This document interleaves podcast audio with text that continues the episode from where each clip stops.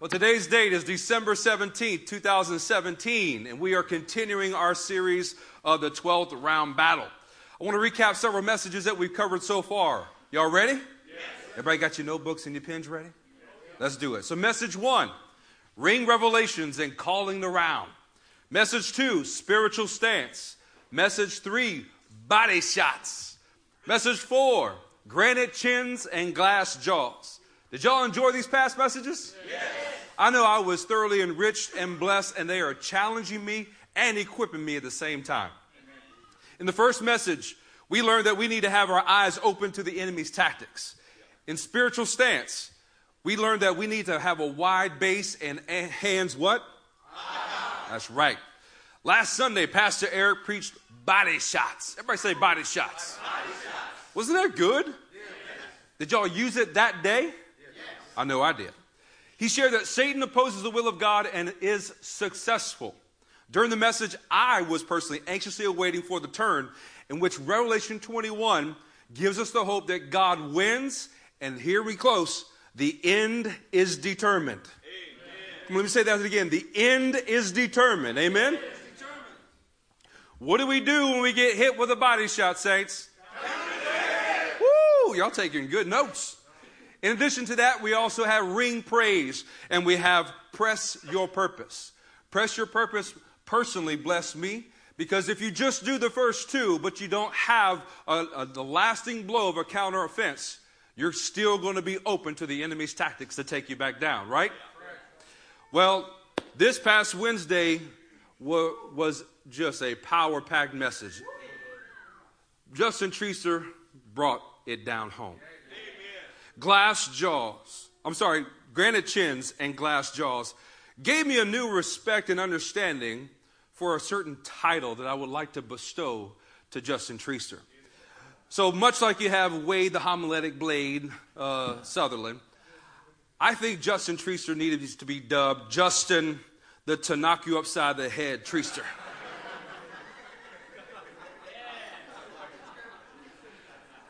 I couldn't be more proud at what God is doing in our disciples and the richness of what God is pouring into you guys and then what is coming out, I can tell you is blessing all three pastors immensely.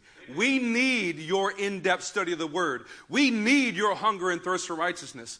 So I want to say just publicly, Justin, thank you for your hunger and thirst. It blessed us richly, tremendously. One of the, the more pertinent aspects of granite chins and glass jaws that I glean from is listen to your corner. We need, I need my brothers, and my brothers what? Need me. There can't be anything more pertinent that when you're in a battle, when you're in that ring and you are getting hammered, you need that ability to hear from your corner. You need that ability to hear from your brothers that are calling out what they have the bigger objective, and that way you can have an offensive that takes the enemy down. Amen? Amen. Well, I want to go over some highlights of Justin's message.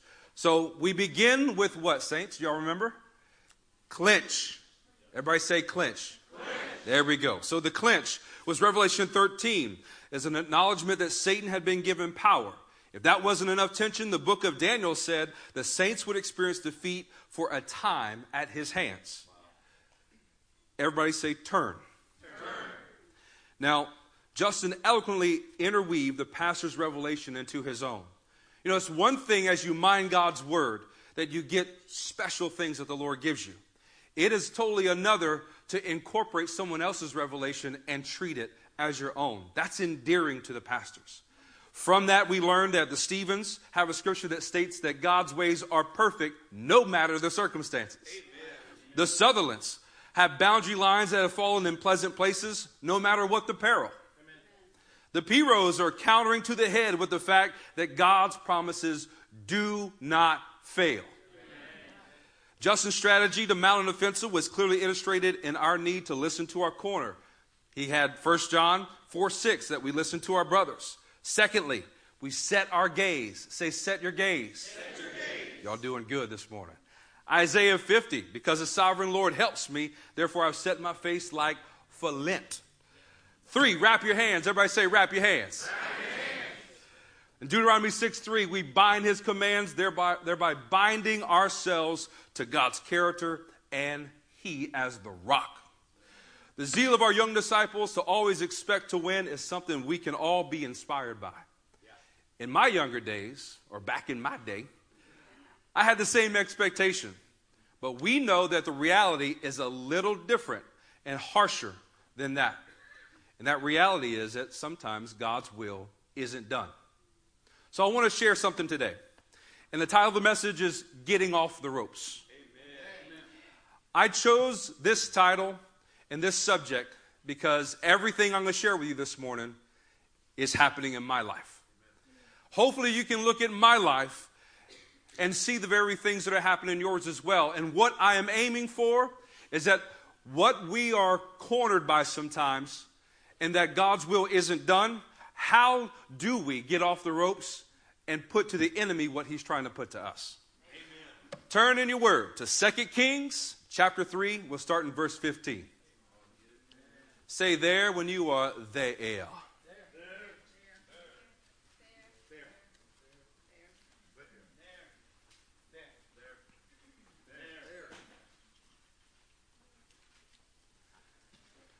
Second Kings 3, verse 15. While the harpist was playing.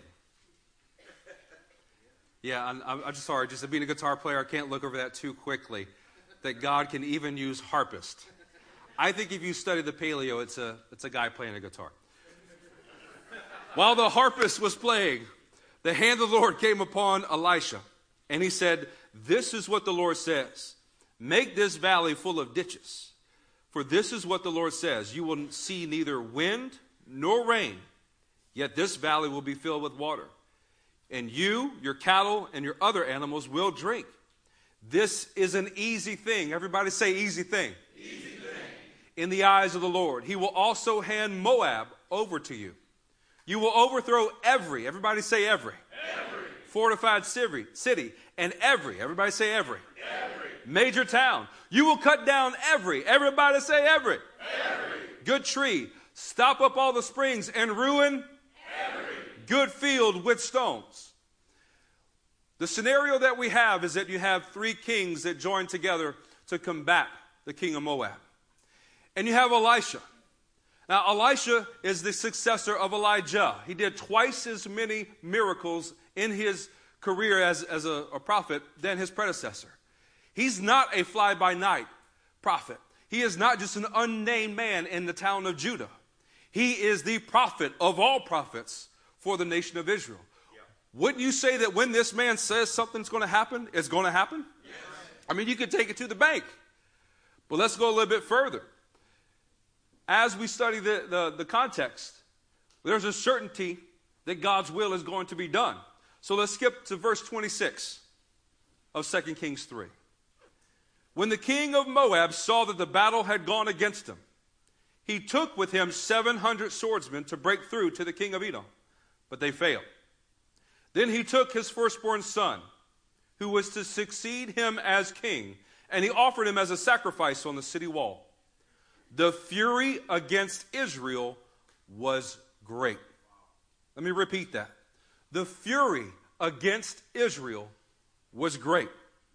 They withdrew and returned to their own land. If I go back to the previous statement that or prophecy that Elijah had, that Israel accomplished nearly 90% of what had already been prophesied. They stopped up springs. They threw stones in the field. They had routed their enemies and nearly completely crushed their enemies and thereby fulfilling the word of God that came through Elijah. You know, it's one thing whenever our enemy is more committed to victory than we are. Whenever God has spoken something personally to you, a word that has come from a reliable and consistent source, and it is sure as the day going to happen. And you get to 90, maybe even 98, 99% done.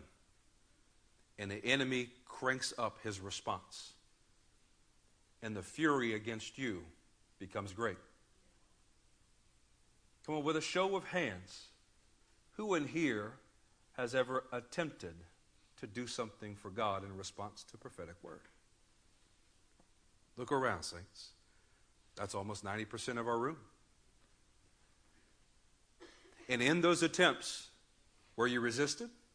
Yes. Absolutely, you were. Now, the more honesty, the honest part of this. Were there times that the fury against you was great because the enemy was more committed than you were and you didn't complete that word?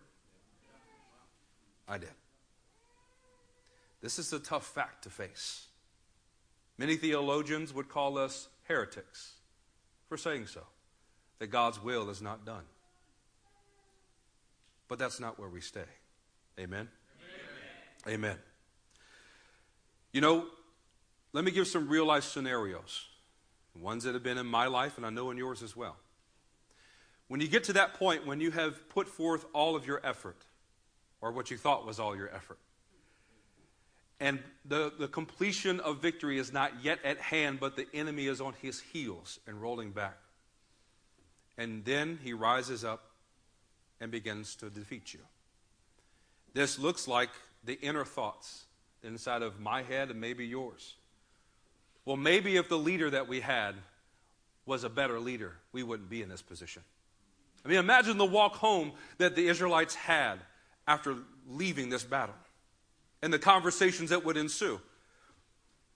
This may look like you go to a doctor, and after going to that doctor for several months, if not several years, the ailment that you still have that impedes your ability to just function, if not puts upon you the sentence of death, is not alleviated. Maybe if I had a different doctor, or if my husband or this pastor or this person hadn't prophesied this to me, then I wouldn't be in this position of feeling this tension and this defeat. Or maybe if we had a better plan, we should have thought through this ahead of time a lot better. You begin to blame everybody and everything else around you. But the last thing that you ever consider is yourself. Saints, we don't need better kings. We don't need better plans. We need better soldiers. We need soldiers that are obedient to the word to its nth degree, that we will fulfill our word just like God fulfills his. Amen? In doing this, there's the undeniable fact that God's will was not done. Here in 2 Kings 3, but more importantly, in our own lives. We're going to leave this clinch. But before I do, I want to point out the fact that the Father in heaven is not willing. Everybody say, not willing. Not willing. That any of these little ones should be lost. Secondly, he wants all men to be saved. That the grace of God, this being the fifth message in our series, I thought it important that we focus on the grace of God. That in the midst of his will not being done at times, the Father is not willing that any of these little ones would be lost. Miscarriages, if not deaths, that have happened in this church, in your lives, it's not God's will. It's not His will that any of these be lost. And the grace that God gives us is the surety, it is the ultimate sovereignty of who He is. And the end is determined. Yes. The end of this matter is determined, and we don't have to stay within this temporary defeat. Everybody turn to Matthew 18. Let's read about this. We'll start in verse 12.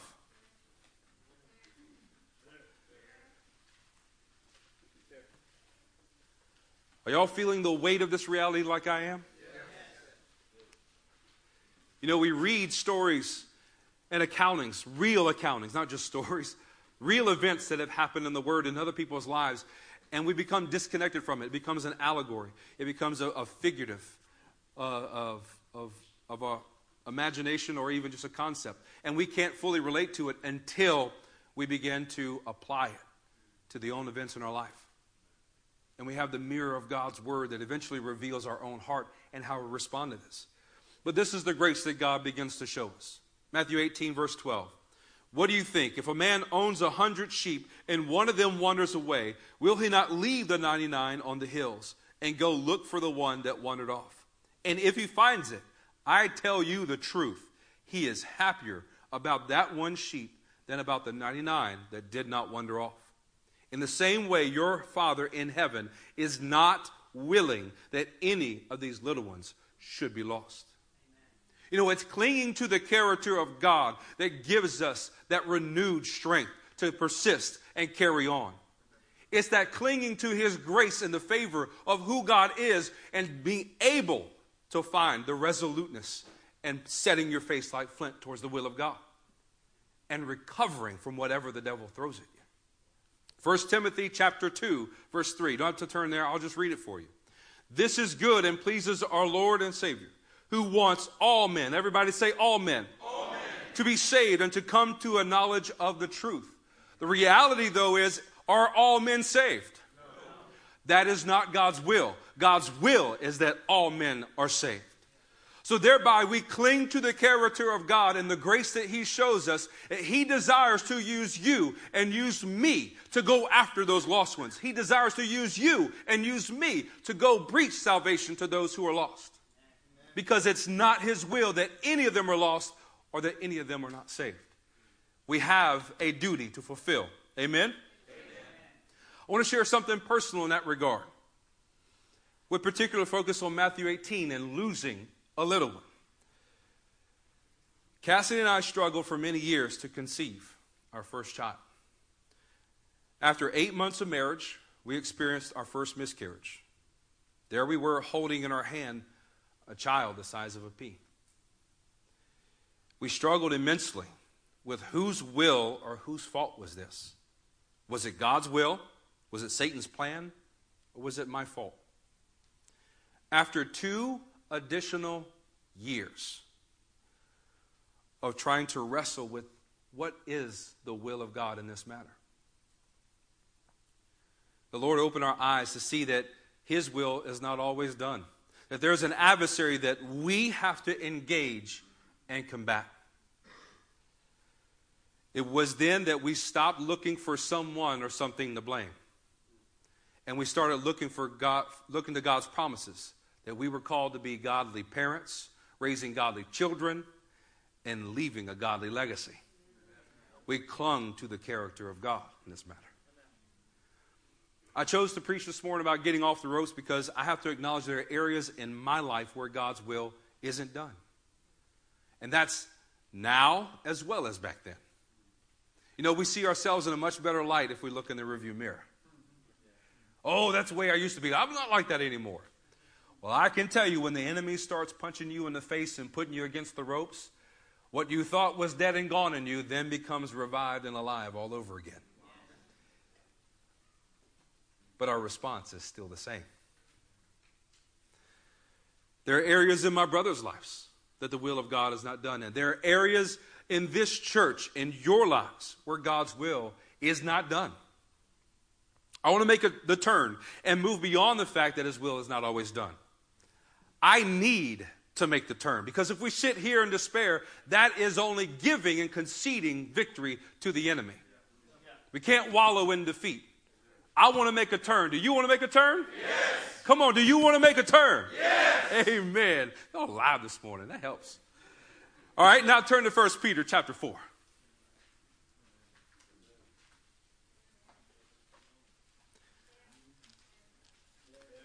This scripture is an anchor. If you don't have this in one of your stones, man, you need it. You have to have it. You don't wait for a circumstance to land upon you, but you need this at, at your hip, ready to fire at any point in time. So here's how we turn, saints. 1 Peter 4, starting in verse 17. For it is time for judgment to begin with the family of God. And if it begins with us, what will the outcome be for those who do not obey the gospel of God? And if it is hard, say hard. If it is hard for the righteous to be saved, what, what will become of the ungodly and the sinner? So then, those who suffer according to God's will should commit themselves to their faithful Creator and what? Continue, Continue to do good. Let's say it again. And to do what? The way that we make our turn is that we commit ourselves to who our God is and that He is faithful, that He is enduring, and that in the end He will win and thereby we will win. And that gives us the strength and stamina to, to sustain ourselves and continue to do what is good. What the enemy is after is that you are pulverized and destroyed, and there is not an ounce of confidence left in you to even begin to collect yourself and get back up. But you know what? The will of God is to do that to him. So as we continue to do good, clinging to God's character, we find the resolute strength to get back on our feet. Amen. So we have two conclusions in all this. One, if we do not obey, failure is certain. Yeah. Yeah. Let me say it again. If we do not obey, failure is certain. Write that in your book. But there's a second conclusion, one that gives hope. If we do obey, it will be hard, but victory is imminent, and defeat is only temporary. That's right. Let me say it again defeat is only temporary. We ain't got to stay here. It's a very Louisiana way of saying that. In our turn, we're going to focus on the role of obedience that plays in working towards God's ultimate sovereignty. Yeah. I don't know about you, but that gives me comfort. Amen. That I serve a God who is static. I serve a God who doesn't change. I serve a God who's going to win every single time, and therefore my defeat is only temporary. Victory is imminent in the name of Jesus. Amen? Amen. Go to Deuteronomy 28, verse 1. Say there when you are there. I want to win, saints. Come on, I want to win. I want to win. Tired of getting my butt kicked. Deuteronomy 28, verse 1. If you fully obey the Lord your God and carefully follow all his commands I give you today, the Lord your God will set you high. Come on, look at your neighbor and say, Do you want to get high? We're going to get high this morning. We're going to set ourselves on fire, roll up God's word, and get high into the heavenly realms on his commands. Yeah, y'all laughing a little bit too hard on that. I'm just sharing with you what I've seen in the movies and heard from my brother. The Lord will set you high above all the nations of the earth. Verse 7. The Lord will grant that the enemies who rise up against you will be defeated before you. They will come at you from one direction, but flee from you in seven. You know, He doesn't tell us how long it takes, He just tells us that it's going to happen. Why do you think that is, saints? So you will have faith. You will have an unmovable, an unshakable grounding in the character of God and thereby the Word of God. It will give you the ability to cling to His commands and know that if you remain faithful to Him, He's going to remain faithful to you. I want to finish my, my personal anecdote about sharing about our, our struggles to conceive. You know, it was a total of three years that Cassidy and I struggled to have our first child. Three years really doesn't sound like all that much. Do three times 365. I can't do that right now, I'm preaching. But it's a lot of days. So I would say somewhere in the neighborhood of maybe 1,100 days. That's 1,100 times you have to wake up in the morning and face the fact that God's promises are not yet fulfilled. But we're celebrating something special tomorrow. December 18th is the day that Natalie Claire Piro was born.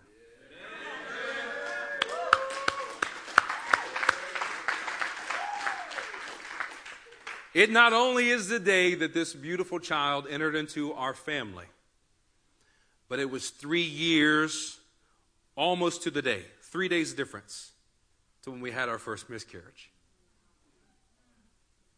that what we grieved over on December 15th, 1998, three years later, we celebrated by watching our daughter come into this world. I stand here today with four, four daughters who are monuments of God's victory in our lives. I stand here with four examples of how we got off the ropes and how we put our trust in God's character and His ultimate sovereignty And they will be a legacy for Cassidy and I from this day forward. Turn to Joshua chapter 1, verse 7.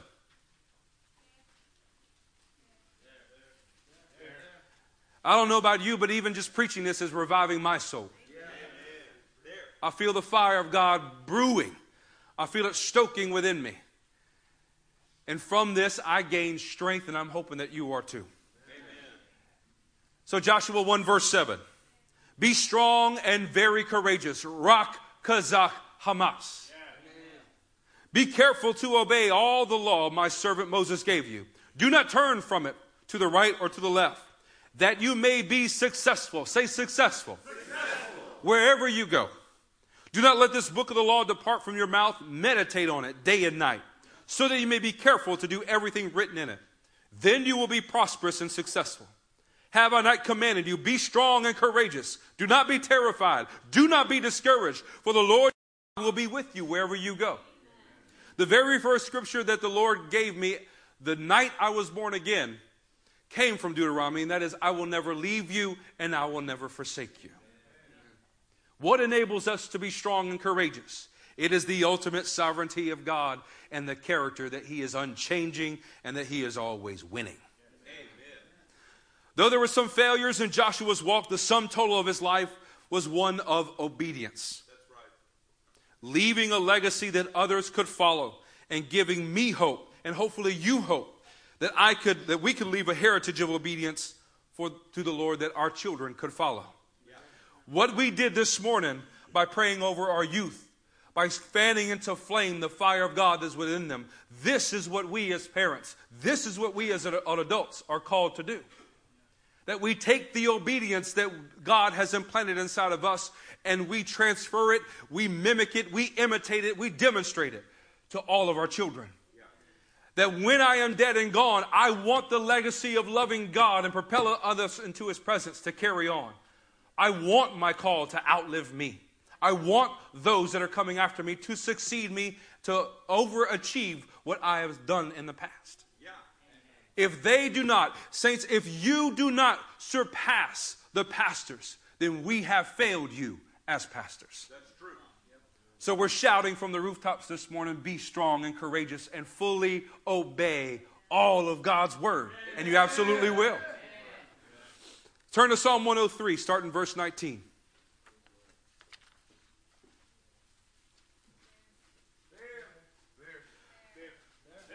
There you go.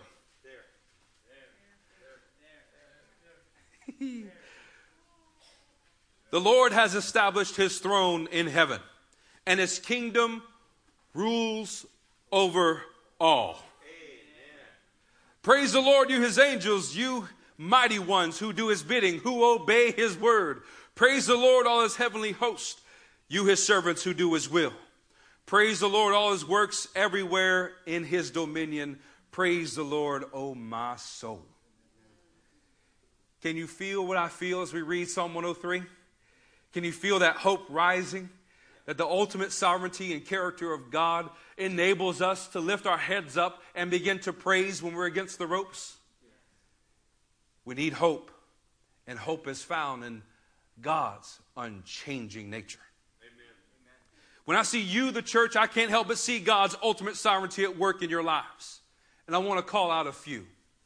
First and foremost, Nick and Sam Aragina. You're going to have your sons. Amen. You're going to get them. You're going to be surrounded by them.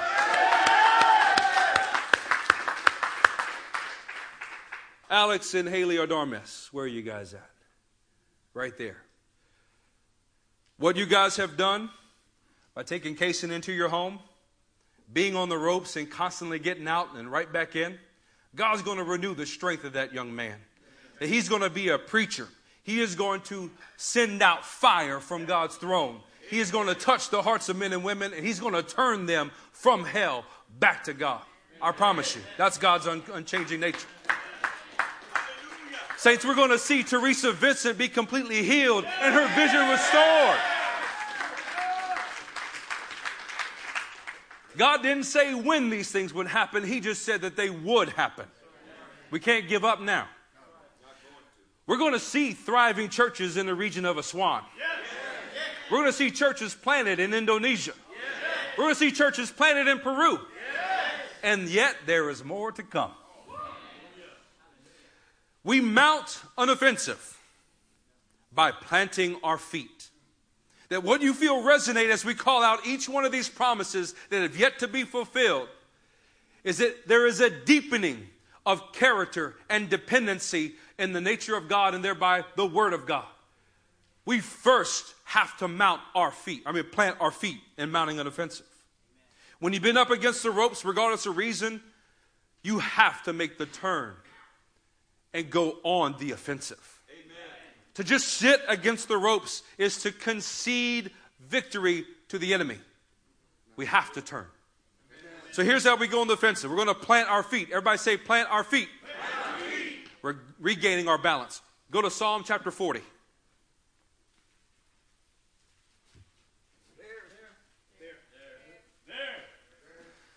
Oh, David. David was a lyricist. He was the hip hoppopotamus, and his rhymes were bottomless.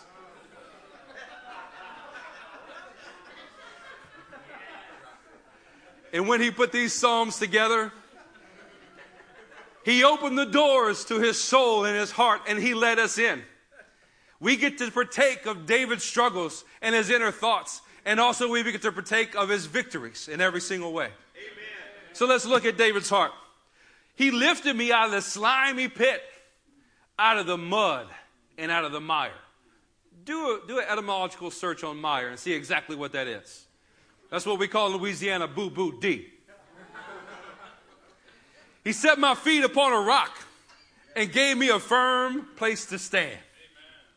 He put a new song in my mouth, a hymn of praise to our God. Many will see and fear and put their trust in the Lord. When you're up against the ropes and you're covered with mire, you can't seem to get your feet out from underneath you. You begin to plant your feet on the rock of God's word. Come on, what happens whenever you begin to turn and mount an offensive and plant your feet on God's word? You begin to hum a little song. You can always tell when somebody is being victorious, though their circumstances are not victorious, because they're singing. They're letting a new song of praise come out of their mouth.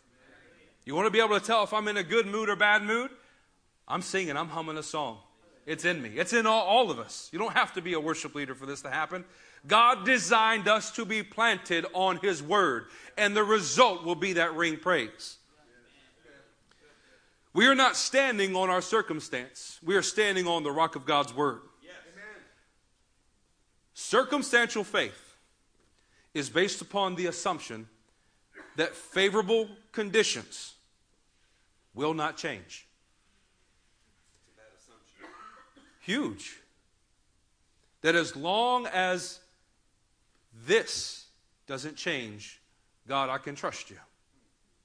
You know what this is like? This is like a boxer throwing punches at shadows and walking away and calling himself a champion.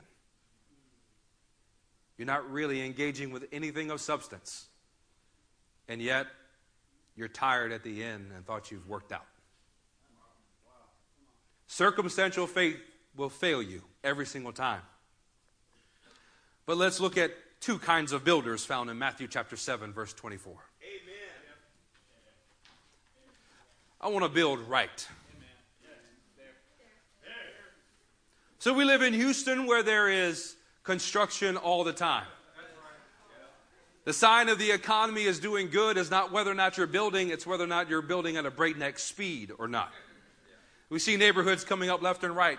A lot of the houses that, that I've lived in here in, in, uh, in Sugar Land and in Houston were built back in the 80s.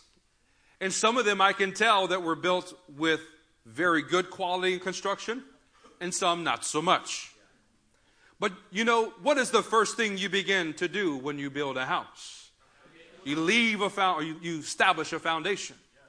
Let's look at exactly how we need to do this. Matthew 7, verse 24. Therefore, everyone who hears these words of mine and puts them into what? Is like a wise man who built his house on the rock. The rain came down, the streams rose, and the winds blew and beat against the house, yet it did not fall because it had its foundations on the rock. But everyone who hears these words of mine and does not put them into practice is like a foolish man who built his house on sand.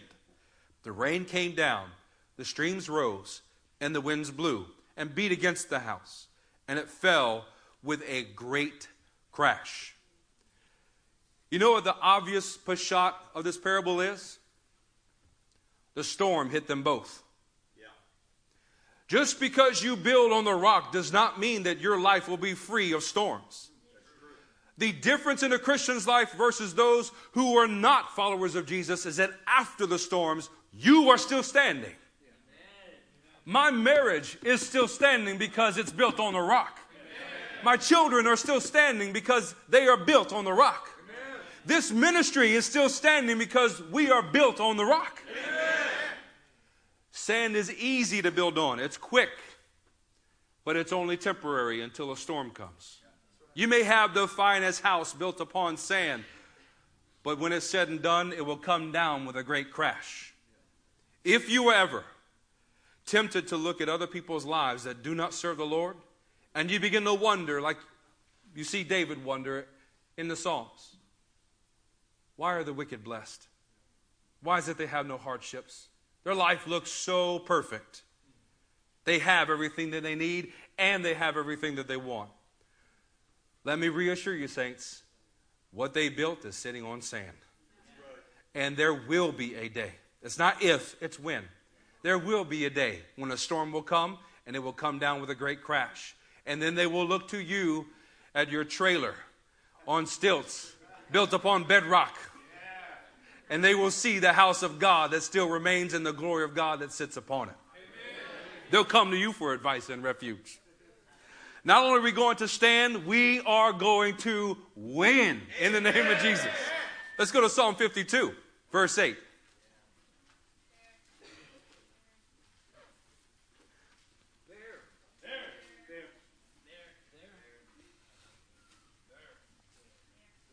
Come on, stay awake with me. There you go. Psalm 52, verse 8. But I am like an olive tree. Say, olive tree. Olive tree. Flourishing in the house of God. I trust in God's unfailing love forever and ever. An olive tree is one that is planted in the most torrential and most harshest of soils. It is planted in the house of God, and no matter what storm or no matter what event comes by, it remains and continues to bear life and continues to bear fruit. Psalm 128, verse 3 Your wife will be like a fruitful vine within your house. Your sons will be like olive shoots, Nick and Sam. They will surround your table. You know, when we build upon the rock, when we plant our feet in God's word, we are immovable. And like a boxer would do against the ropes, is that the first thing that he does is that he plants his feet because there are punches to be delivered. But before we get there, we have a few more things. It's time to plant our feet in Joshua 23 14 that the promises of God never fail. It's time to throw off everything that hinders and the sin that so easily entangles, like Hebrews 12 1 says you should. We should let God's word that is living and active judge the thoughts and attitudes of your heart. By planting our feet, we are preparing for God's power to be in place. Yes.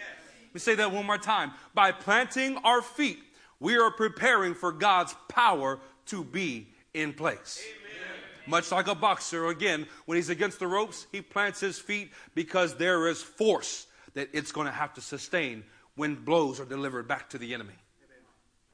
With His Word firmly setting our feet in place, we will now look at how to cut off your opponent. This is our second step in mounting the offensive. Cut off your opponent. Amen. Everybody turn to 2 Corinthians 10, starting verse 4. There. Say there when you are there. There, there you go.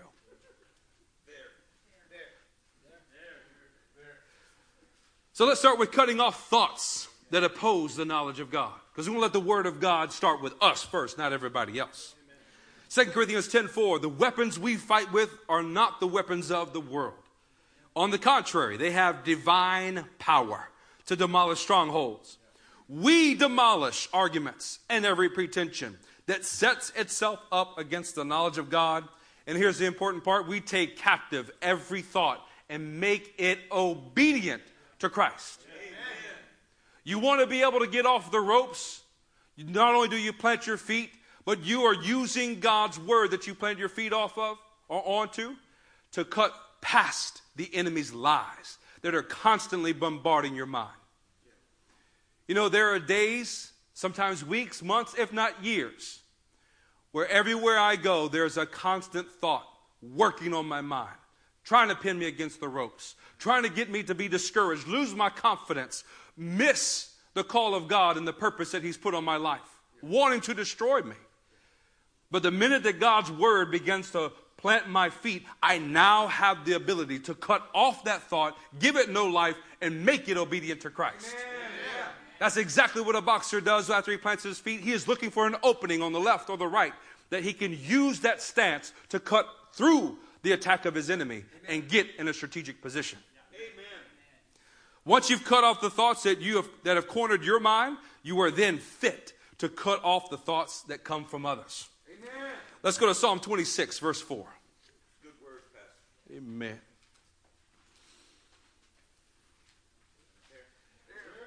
I need you to realize that there is a deliberate order to this.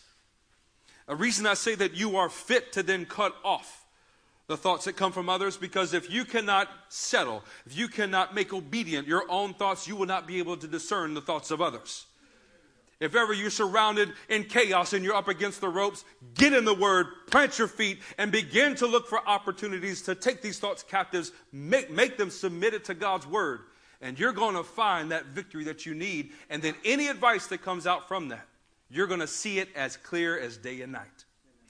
Psalm 26, verse 4 I do not sit with deceitful men, nor do I consort with hypocrites. I abhor the assembly of evildoers and refuse. Say, refuse. refuse. That's exactly right. Refuse to sit with the wicked. Saints, cutting off your opponent is more than just taking thoughts captive and refusing evil suggestions, it is also an action item. Romans 12 14 says, Bless those who curse you. Bless and do not curse. So, the way that this progresses, you take your own thoughts captive. You take other people's thoughts captive. And then you put feet to your faith and you begin to cut off your enemy by an actionable item that counters his attack. Amen. This may look like a loved one, a family member, someone in your workplace, or maybe somebody in this church that is being used by the devil to corner you, to make you feel defeated, and to beat you against the ropes. And when you walk through this process, you are then able to turn and bless the very people that the devil is telling you you need to hate, despise, and go away from. We're called to be salt. We're called to be light. We're called to bless and not curse. When we repay evil with evil, it's like Pastor Eric said last, last Sunday returning body shot for body shot. But when we bless and do not curse, we're countering directly to the head, and things begin to go our way. You cannot wait for someone or something other than you to cut off your opponent.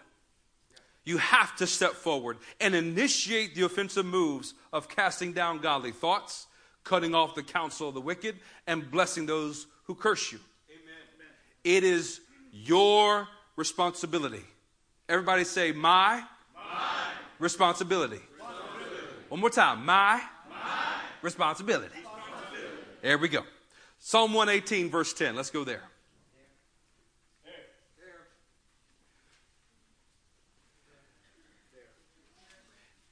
Here's a little bit of insight why this hit me like it did.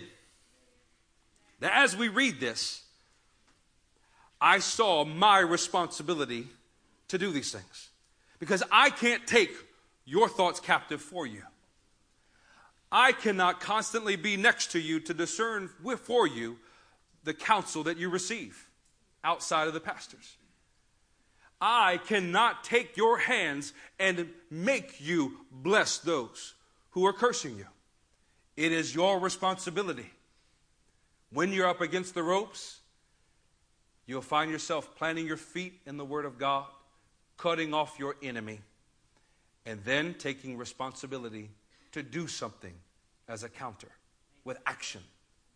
So, as we see here in Psalm 118, verse 10, all the nations surround me. It's kind of like being on the ropes. But in the name of the Lord, say with me, I cut them off.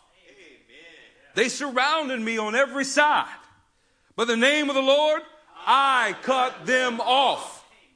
They swarmed me like bees, but they did, died out as quickly as burning thorns. In the name of the Lord, I cut them off. Who is cutting them off, saints?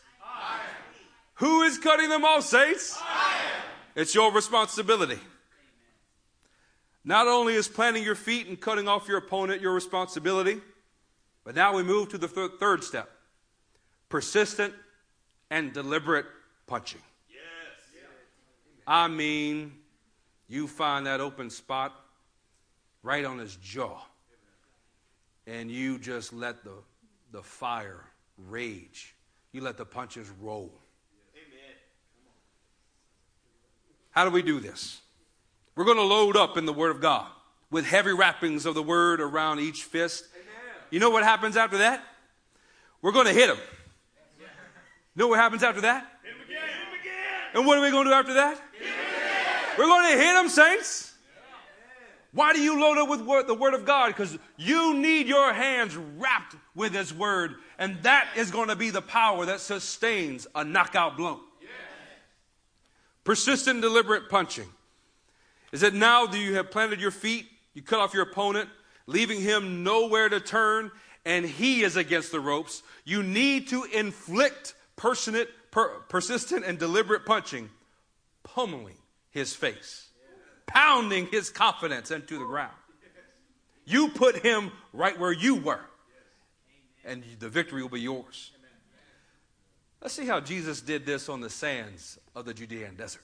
Luke chapter 4.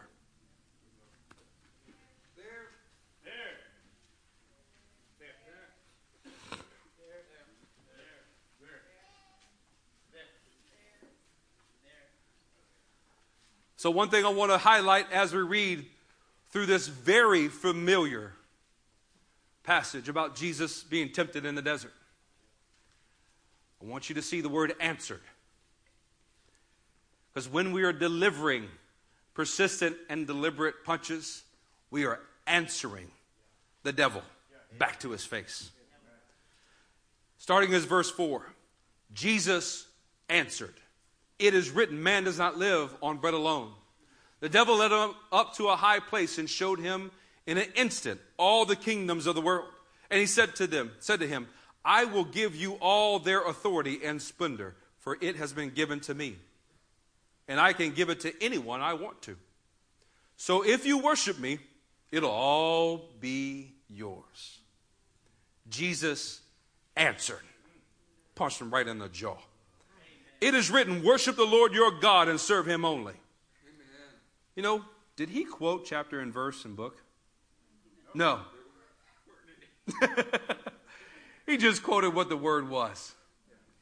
You know what?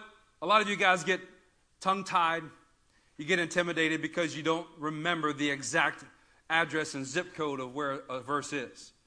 You know, it's more important that you actually know what it says and that you use it. I don't have to quote my intelligence to the devil, I just have to quote the Word of God. The devil led him to Jerusalem and had him stand on the highest point of the temple. If you are the Son of God, he said, throw yourself down from here, for it is written, He will command His angels concerning you to guard you carefully.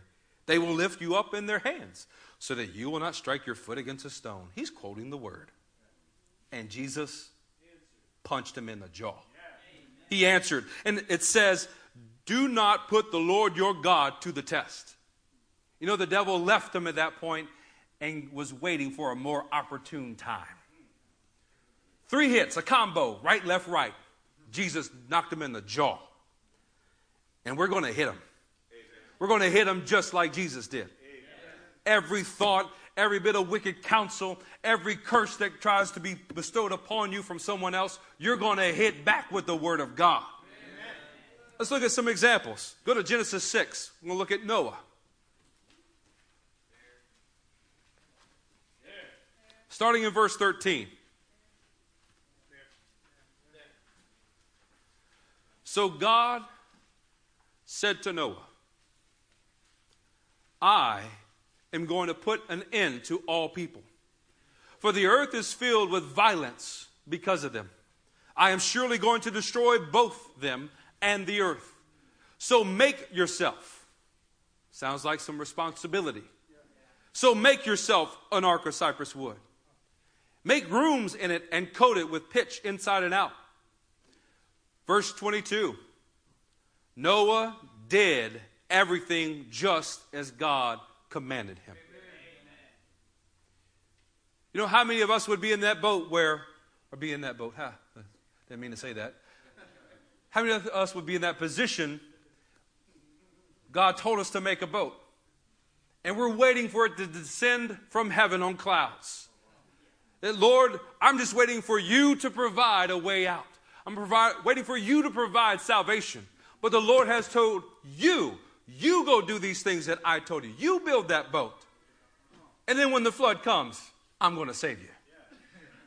It's persistent and deliberate punching that Noah did with every tree that he cut down, every nail that he used to fasten each board together. As he coated it with pitch, he was day after day hammering with God's promises and his word and with his obedience. You know, your obedience for one week may not be enough to fulfill the promises of God in your life. That's right. You have to do it every day, all day, every day, all day. You don't quit. Let's look at another example. Let's go to 1 Kings chapter 19 and look at Elijah.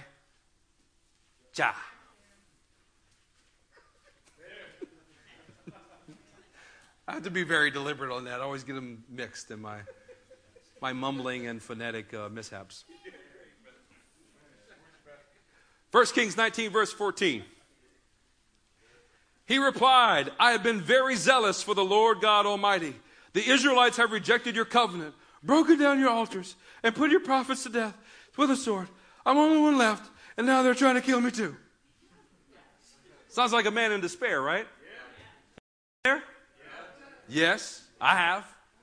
Lord, I'm the only, I'm the only one saving you, and everybody else is falling away, and I'm the only righteous one left. Hmm, I don't know about that. Verse 15 The Lord said to him, Go back the way you came and go to the desert of Damascus. When you get there, anoint. Everybody say anoint. anoint. Hazael, king of Aram. Also anoint. Everybody say anoint. anoint.